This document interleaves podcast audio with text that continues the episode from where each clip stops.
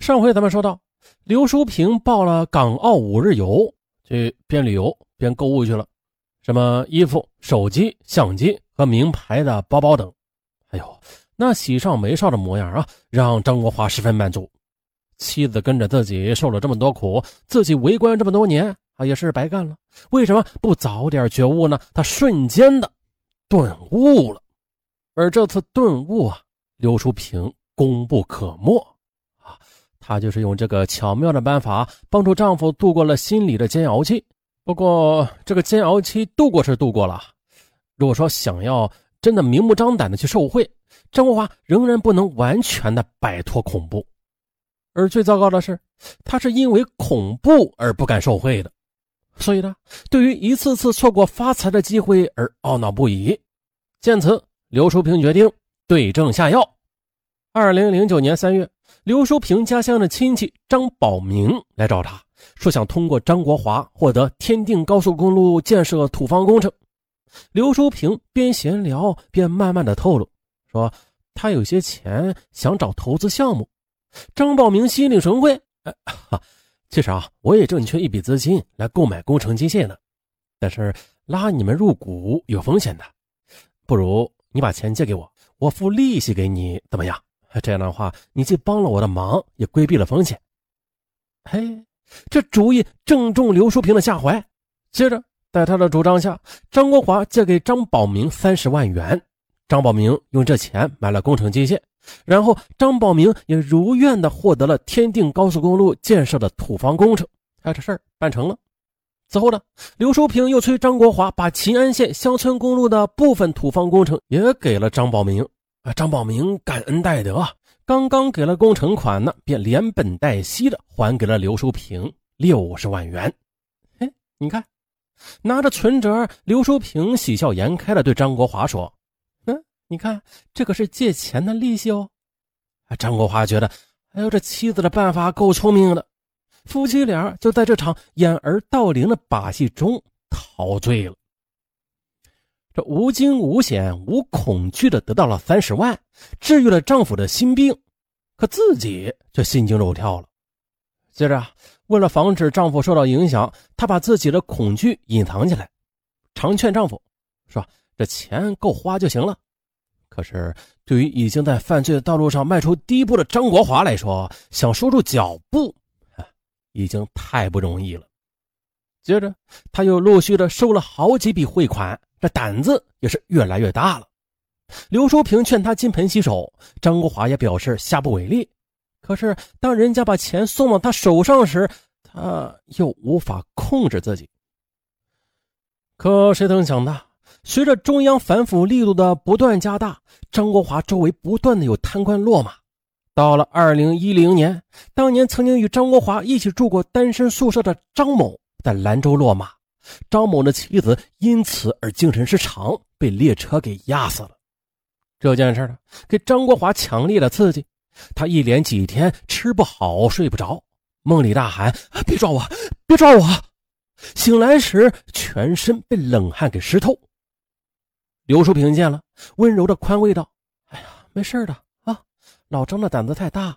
我听说了，他什么人的钱都敢收，而且是收了钱不办事，哪能不翻船呢？你跟他可不一样，你是收了钱办事儿，当事人感激你还来不及呢，不会往外说的。”张国华相信妻子的话，但是仍然摆脱不了内心的恐惧。刘淑平见劝丈夫的效果不大，于是便找来心理学的书籍。这书上说了。恐怖心理本质上是因为恐怖的缺失，而重复的恐怖，它将使人认同恐怖，从而消除恐怖。哎，刘淑平感到茅塞顿开。二零一零年二月，某矿业公司董事长江某为了办理千金矿采矿权，便托刘淑平熟识的关江河来找到刘淑平，送给他们十五万元钱。刘淑平与关江河的妻子是闺蜜，便在枕头上跟张国华吹风。张国华此时正在恐惧之中呢，啊，当然不敢答应了。刘淑平生气了，张国华一见，哎呀，马上答应了。又不久了，江某就顺利的获得了该矿的采矿权。事后，刘淑平问丈夫：“你还害怕不？张国华回答：“哈，只要你高兴，一切都值了。”刘淑萍感到丈夫已经是从初步的恐惧中解脱出来了，于是便决定趁热打铁。二零一零年四月的一天，张国华的同乡张建国来到家里，留下一箱酒。张建国离开之后，刘淑萍觉得有些可疑，便打开箱子。哎呀，果然的，发现里边放着一大堆钞票，共有八十万元呢。此时，刘淑萍正准备买房子，便灵机一动。将其中的五十万元交了房款，啊，没有通知张国华。等张国华知道这张建国送钱的事儿之后，刘淑萍说：“你看，这钱已经变成房子了，还能怎么办？能让把房子退了？”张国华无话可说，但是内心果然如刘淑萍所希望那样，既然已经这样了，那怕有个屁用啊！还不如放开手脚，那钱还怕多吗？啊，这么一想，张国华就彻底的释然了。刘淑萍终于发现丈夫的心情变得晴朗起来，特别的欣慰。她欣喜地发现了一个最后导致夫妻两人走向毁灭的真理：这解铃还需系铃人嘛。受贿产生的恐惧可以用不断的受贿来治愈。这恐惧消除后，张国华的内心就只剩下贪婪了。随着城市房价的节节高升，张国华又把目光投向了房地产。此时呢，作为国土资源厅的副厅长，可以说张国华大权在握呀，于是很自然的变成了众多争相拿地的开发商的眼里的财神爷。而张国华呢，在给开发商行了方便之后，便以低价买下该开发商的楼盘，这就成为他受贿的主要形式之一了。哎，可是有一天呢，刘淑萍见丈夫下班之后怒容满面，好像心情也很烦躁。便问他怎么回事啊？在爱妻的温柔乡里，张国华告诉妻子说：“这天水开发商向某在他一路关照之下，小区完工了。可是晚上在饭局上啊，当张国华提出要在小区里买套房子时，这向某豪爽地说：‘啊，行，我给你挑一套最好的跃层，九折。’张国华心里这个气呀！普通老百姓可以打个九五折，我就值那个百分之五。”刘淑萍知道丈夫是个遇事想不通的人，如果这件事解决不好，她的精神可能会持续恶化的。她决定亲自出马摆平向某。第二天，刘淑萍背着张国华，呃，背着张国华来到了向某的办公室。向某陪他参观了小区，可刘淑萍却轻描淡写的说了一句：“啊，这楼间距太小了。”是不是容积率上有问题啊？向某听后一惊，原来向某曾经找过张国华帮忙的，在小区设计勘察时将容积率定在最上限，因此呢多盖了一幢楼，这就成为这个小区获利的主要来源了。而今刘淑萍重提此事儿，向某意识到这得罪了张国华了。刘淑萍走后的向某打电话给张国华：“哎呦，张婷啊！”我昨晚喝高了，净说胡话。哎，您的那套啊，七折行吧？七折。张国华未置可否。晚上呢，回家跟妻子说：“嘿嘿，这向某不知道哪根弦弹响了，今天下午告诉我说七折即可。”刘淑萍说：“哼，别理，拖着，让他心里去折腾吧。”张国华这边没有回音，向某那边却慌了神，找到张国华的办公室。提出全部房款只需五十五万。张国华回家之后与刘淑萍商量，刘淑萍问他还气不？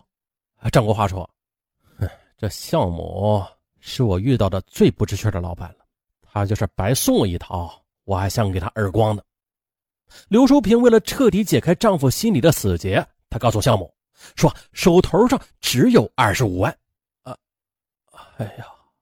事已至此的项目只好把苦果往肚子里边咽。为了在财务上过得去，他仍然是按照五十五万作价，但是这背地里却把三十万的余额给补齐了。当张国华拿到房子的钥匙时，总算是出了口恶气。哎，看到丈夫高兴了啊！刘淑萍对自己的举措也非常得意。啊，这次的成功极大的启发了张国华。对开发商，你就不能客气。啊，你们挣大头，我给你办事挣个小头还不行吗？